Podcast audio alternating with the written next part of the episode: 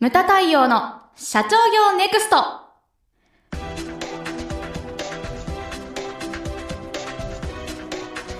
皆さんこんにちは。ムタ太陽の社長業ネクスト。なんと本日は初の対談ですよ太陽さん。そうなんですよ、はい、ゲストをお迎えして今回はですね、はい、やっていきたいと思います。はい。そしてその記念すべき第1回目対談のお相手はですね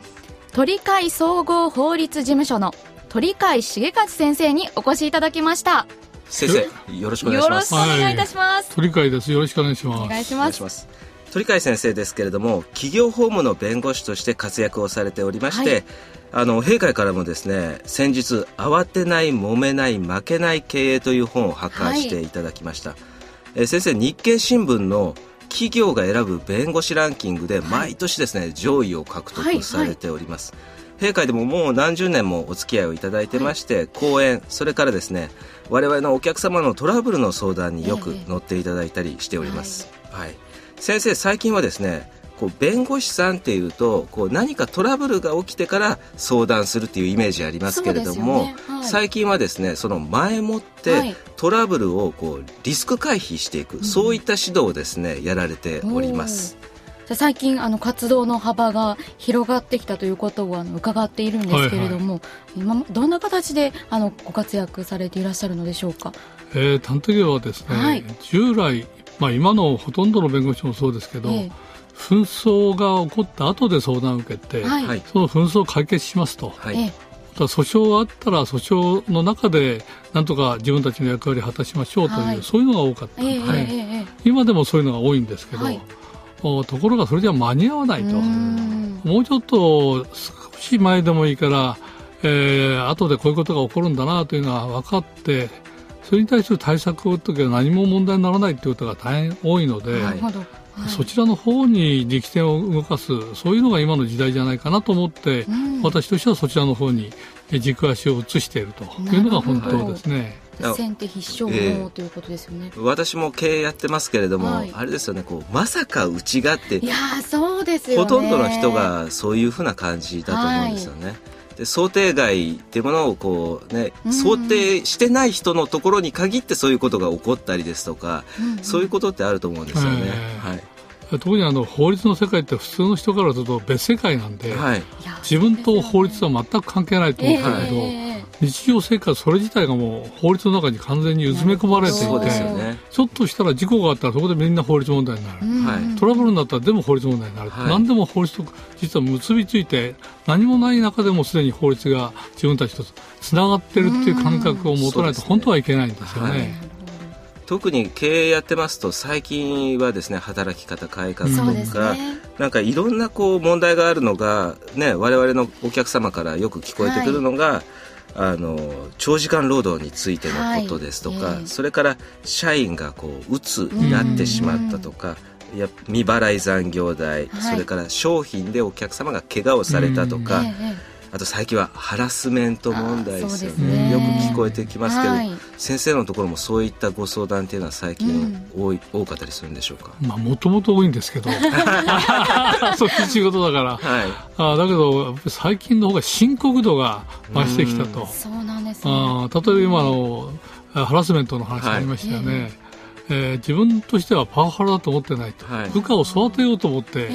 えー、軽く叱ったつもりが、そこで精神的にダメージを受けて、今まで親に叱られたことない子もたくさんいますから、はい。はい、有名な大学出てもやっぱりそういう訓練を受けてませんので、それでショックを受けて引きこもりになって会社出てこないというようなこともありますから。普通の人は実は自分がハラスメントやってるとつもりがないが、実はそれがハラスメントだと実は問題になるみたいなそういうところが多くなってますね。確かに、世代っていうのもあるありますよね。我々世代っていうのは私も46の年ですけれども、そうやってこう叩き上げられてきたっていうような感じだから、そ、ね。はい、それが愛情として取れるんですけれども、えー、今時の子っていうのはそれがこう耐えられなかったりですとかそう、ね,、いうのはありますよね、世代っていうのは。あと、まあ、最近まあ、経営の中でいうとこう個人を守る法律っていうのがもう過剰なぐらいなんか増えてきているような気がするんですよね。法律っていうのはやっぱり増えることがなくてこうあ減っていくことはなくて増える一方ですんで,、でその中でこう経営をやってるとどんどんどんどんやっぱり難しい課題っていうのが、ね、残業代問題もそうですし、出てきますよね。だから従来当たり前とされてた中に法律が入ってくると今まで法律考えないで当たり前の世界、はい、常識が作られてきたから、入った途端に全てがなんか法律に包まれてるみたいな変なあの、うん、混沌としたような感じを受けるんじゃないですかね。そうですね、はい。あのそうですね。今までは、まあ、そうやって何か起こってからこうトラブル解決をしてましたけどこれからそういった中で先手を打つためにはどういったことが必要なんでしょうか、うんはい、やっぱりそれはえこういうのがやっぱり問題になりますよ。こういうのはリスクになりますよという知識がないと、うん、おやはりそれに対して何とか対処しなきゃいけないねっていうなりませんよね。はい、そうしたがってそういうリスクを理解するリスクをいろんなところから学んでいくというか、はい、知っていくというか本当は新聞だねって問題になったの出てくると多いので、はい、そこから学んでもいろんなことが学べると思うんですけど、従来はこんなの他人事でしょっていうのはそうです、ね、いつ自分の問題になるかわからないっていう、はい、そういうところがあ最近の傾向じゃないですかね。まあ、ネットそれっていうのはなやっぱりネットとかそういったものが原因なんでしょうかね。えー、そうですね。情報が非常に拡散しやすいと。はいはい。手に入りやすいと、はい、とそこで問題にする人が出てくると、はい、あこういう問題あるのかと。いう形でトラブルに発展するっていくらでもありますよね。はい、なんかあの最近のそういったこう事例っていうか、なんかこう話していい範囲で何かこう他の会社のこう参考になるような事例っていうのは何かありますでしょうか？例えばですね、はい、よくあの新聞でもそうだしインターネットもそうですけどいろんな形で問題になったのを指摘されるのがありますね、はい、例えば、えー、過労死したとか、はい、過労自殺したとか、はい、いうのがごく当たり前に新聞とかインターネットで出てくる、そうするとインターネットだとそれに対して個人が意見を言うとか、自分の経験を言うとか、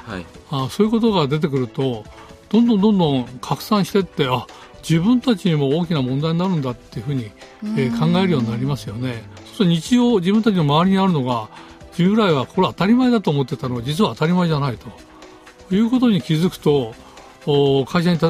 えば大きな会社だと内部通報の仕組みみたいなのがあると、はい、ここでそこに連絡すると問題として取り上げてくれるとか、はい、いうのがあるからそこに行くとかあるいは弁護士のところ相談に行くとか、うん、今までだったらそんなの当たり前だから何も気にしなかったのはちょっとした言葉の使い方あそれはセクハラですねと、はい、あそれはパワハラですねと。そしたらこれはやっぱり誰かに言ってみなきゃいかんっていうような形でどんどんどんどんそれ広がっていくという現象がやっぱりあるんじゃないですかね。はい、そうですねはいなんかネットからこう知識を得てとかありますよね。はい、ありますね。セクハラなんていうのも結構ね、まあ難しい問題ですけれども、こうあっちゃいけないんですけれども、でもこう、ね、今までのそのスキンシップのつもりでいてたつもりが、実はこうセクハラだったりですとか、あのまあ、相手がだからどう捉えるかが非常にこう問題ですよね。こっちは良かれと言ってても例えばこうあやちゃんに、あの今日髪型それ、髪の毛切ったのいいねってこう普通に声かけたつもりが、実はなんかねそれがセク,、ね、セクハラって言われちゃえばセクハラになっちゃうみたいな、ね。ありますよね。服装一つ取ってみたりですとか。それからねやはりネット社会だから、はい、弁護士のネットを使って、はい、えー、大量にいろんな人から事件をもらおうっていう発想があるじゃないですか。分かりやすい例だと、えーまあ、交通事故があったと、はい、ただ交通事故は普通は保険会社の人が来て相談してこのぐらいで手を打ちませんかっていう話でいいですよと言ったのが弁護士が、いや保険会社とのやり取りだとお金あんまり取れませんよと、はい、弁護士に頼むとこれだけいいんです。場合によっては訴訟にしたらもっといいんですよっていうのをどんどんどんどん弁護士が出していくと普通の人は今までだったら保険会社の人とのやり取りで、えー、えー、我慢してたのが、はい、やっぱり弁護士に頼んでみようと。しかも着手金取らないし、はい、成功報酬だけだからいいねと、はい、いうようなところがやっぱり出てきて今じゃ弁護士の方に頼むのめちゃくちゃ数増えましたよね。過払金の返還請求ってありますよね。ありますね。あれも従来おとなしく皆さん、はい、えー、やってた人たちが、過払金だってお金戻せみたいな形で、大量に、あの、えー、逆に言うとその、えー、そういうふもう貸した方の会社がみんなたぼあの破産したりですね、はい、大手の銀行系の子会社にならざるを得ないっていう。つまり産業ある意味では、えー、あの縮小させたとかね、はい、そういう傾向が実は出てきたのも全部インターネットなんですよ。なるほど、だから日常生活にあって従来だったらそんなの我慢するとか、請求なんてできないよと思ってたのが最高裁があったとしてもみんな分かりませんから。それをいや我々が取り立ててあげますよっていう形が出てくるとガハッと当たり前のように拡散しますね。すね俺も俺もっていう感じになりますよね。そういうのが今増えてきましたね。えー、だから論問題もどちらかというと昔より今の方が弁護士の方が論はこうやって問題にしていただけると我々やりますよっていうのをどんどんどんどんインターネットであれ広告戦で出てるじゃないですか。はい勤怠管理について今度はあのどんどんどんどん勤怠管理のソフトを開発している会社がどんどんどんどん出すじゃないですか。はい、いう形でやっぱり時代の流れによってインターネットでどんどんどんどん情報が流れていって常識を変えていくという、うそうすると全部それが法律問題とつながっているっていうのは大部分になってきてるんじゃないですかね。はい、なるほど。残業代問題もそうですよね、うちのお客様でもあの揉めましたのが相談に乗ったことがあったんですけども、まあ、新入社員の女性社員が来ててそれでそこが悪かったらしいんですよね、うん、遅刻当たり前の、うん、あと無断欠勤、えー、それでで社長がまあ呼んでちょっとこう面談をしたらしいんですけども、うん、次の日から出てこなくて、で3日後にいきなりお医者様の診断書を持ってきて打つという、それでそうなったらね簡単にはねこうやめていただけない、えー、でそれで今度はびっくりしたことにですね残業代未払いって言って訴えてきたんですよ。二十、歳そこそこの女の子がですよね、だから昔だったらそんなことありえなかったんですけれども、ね、今それがなんかこう入れ知恵をする人がいたりとかこうネットで知識を得たりとかそう,、いうのは非常にこうやもう経営者としては難しくなってきましたよね。例えばねネット社会だから、はい、キーワードを打てば、はい、そこに対する実に詳細な、はい判例とかまで簡単に出てきちゃうんですよね、しかもやはり分かりやすいように書くようになってるから、はい、そしたら自分もこれいけそうだとい。うような形になって今までだと全く問題にならないのが全部大きな問題に発展しちゃうね、はい、非常にこう、ね、経営者としては年々難しくなってくるなというふうに思うんですけれども。あの最近ではあのアメリカでは話変わりますけど、ねはい、本来企業のタイミングからも弁護士を入れて、うん、企業弁護士として、そのこういろいろ相談に乗ってもらうっていう風潮があるんですけど、うんはい、日本というのはまだそういうふうには、えー、っと少しそういうふうになってきましたけど、はい、まだまだ。まだまだ。ですかアメリカっていうのはどちらかというと法律の社会なんですよ。はい。完全にあの、ね、訴訟社会って法律の社会で、アメリカが独立した時はヨーロッパと違ってて、はい、えー、あの革命勢力が政権に握るわけですけど、はい、その革命勢力つまり市民の側に立ったのは、えー、どの国家機関かっていうのがあってヨーロッパはどちらかというと意外と裁判所よりは行政、えー、的なところが意外と活躍したと言われてるんですけど、はい、おアメリカの場合は司法裁判所が住民を守るという役割を果たしたんで、うん、裁判所に対する信頼があるんで、えー、まさに法の支配っていう裁判所を中心とした裁判制度の中で国民を守りましょうと、はい、いうので放送が非常に重要な役割を果たして、うん、そのために、えー、どちらかというと大統領になる人、はい、あるいは政治家としても活躍する人あるいは行政の長、うん全部弁護士資格を持っているような人たちがなるという社会になって完全にえー、法律中心の社会なので、はい、何でも法律家に相談に行く何でも法律で処理するという発想が出てきたんですね。日本の場合どちらかというとあのヨーロッパ的な影響を受けてるんで、はい、行政中心の行政官優秀だと、したがって行政に従っておく方が国家全体があ一番効率がいいんだっていう、そういう発想なので、はい、特に戦後の、えー、全く焼け野原のところから頑張ってガーッと国家をあれだけ盛り立てたのは政治家もありますけど、うん、行政官の、えー、国家に対する忠誠心みたいな人たちがある人がたくさん出て、はい、その優秀さによってやっぱり盛り立ててきたとはあるんですよね。はい、そういうのが国家の廃骨にあってどちらかというと行政中心にやりましょう、はい、司法は後だっていうのが日本の世界だったんですね、はい、ところがアメリカ社会の影響を受けてやはり法律じゃないと最終的にだめだよと。いうところになってきたので、はい、やっぱりそうすると国民が法律について目覚めるような方向でちょうどインターネットが出てきたので、はい、そこで急に法治国家的な法律何でも法律に照らして考えちゃうっていう方向に今移ってるのは事実ですね。なんか急激に転換しているように思えてならないんですけども、インターネットです。はい。知識が広がっていくから、はい、それと完全に最後は法律問題になっちゃうんですね。はい。じゃあ先生から見てあれですかねこうよしあしあると思うんですけどこう日本はそのアメリカ式な方向にこうどんどん向かっていると。分かりやすく言うと上場企業の方が一番典型的ですけど、はい、結局従来日本の企業っていうのは長く永続性を持って社会に認められるっていう、はい、そういう三方よしの世界みたいな、はい、社会の中の位置づけの中で自分たちはあのいい企業として生き残るんだよって発想が強かったじゃないですか。アメリカのその上場企業っていうのは完全に株主利益、株主価値というんですけど、株主価値を高めるところが望ましいんだと、それが機関投資家、あるいは投資家の利益になるんだっていう、投資家優遇の政策を立てますよね、はい、それは永続よりも短い期間で株式売買やって儲けなきゃいかんから、はい、どちらかというと永続企業よりも株主に対してどれだけ分配できる儲けられるかってそこを中心に考えるから社会性が非常に薄れてくるじゃないですか、そうするとみんな法律法律法律っていうそちらの方で、えー、縛っていくという社会になっていくと。いうのがあると思うんですね、はい、そういう意味では日本のはまだ倫理観があるから倫理観があるとこは法律を使わなくてなんとかうまくやるというところがあったんですけど、はい、だんだんだんだんアメリカ化してるんで、はい、どんどんどんどん法律的なあるルールをどんどんどんどん国の方行政も作っていって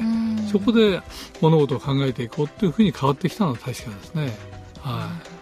そうですか。ですから起業するときには企業だから、はい。えー、やっぱり儲けなきゃいかんし、はい、法律に従わなきゃいかんし法律を利用しなきゃいかん、はい、それで必ず最初から入ってないと、うん、おいい会社にならんと存続はできないぞという社会なわけですね、は。い、日本もそうなってきたっていうのは確かだと思うね。うん、はい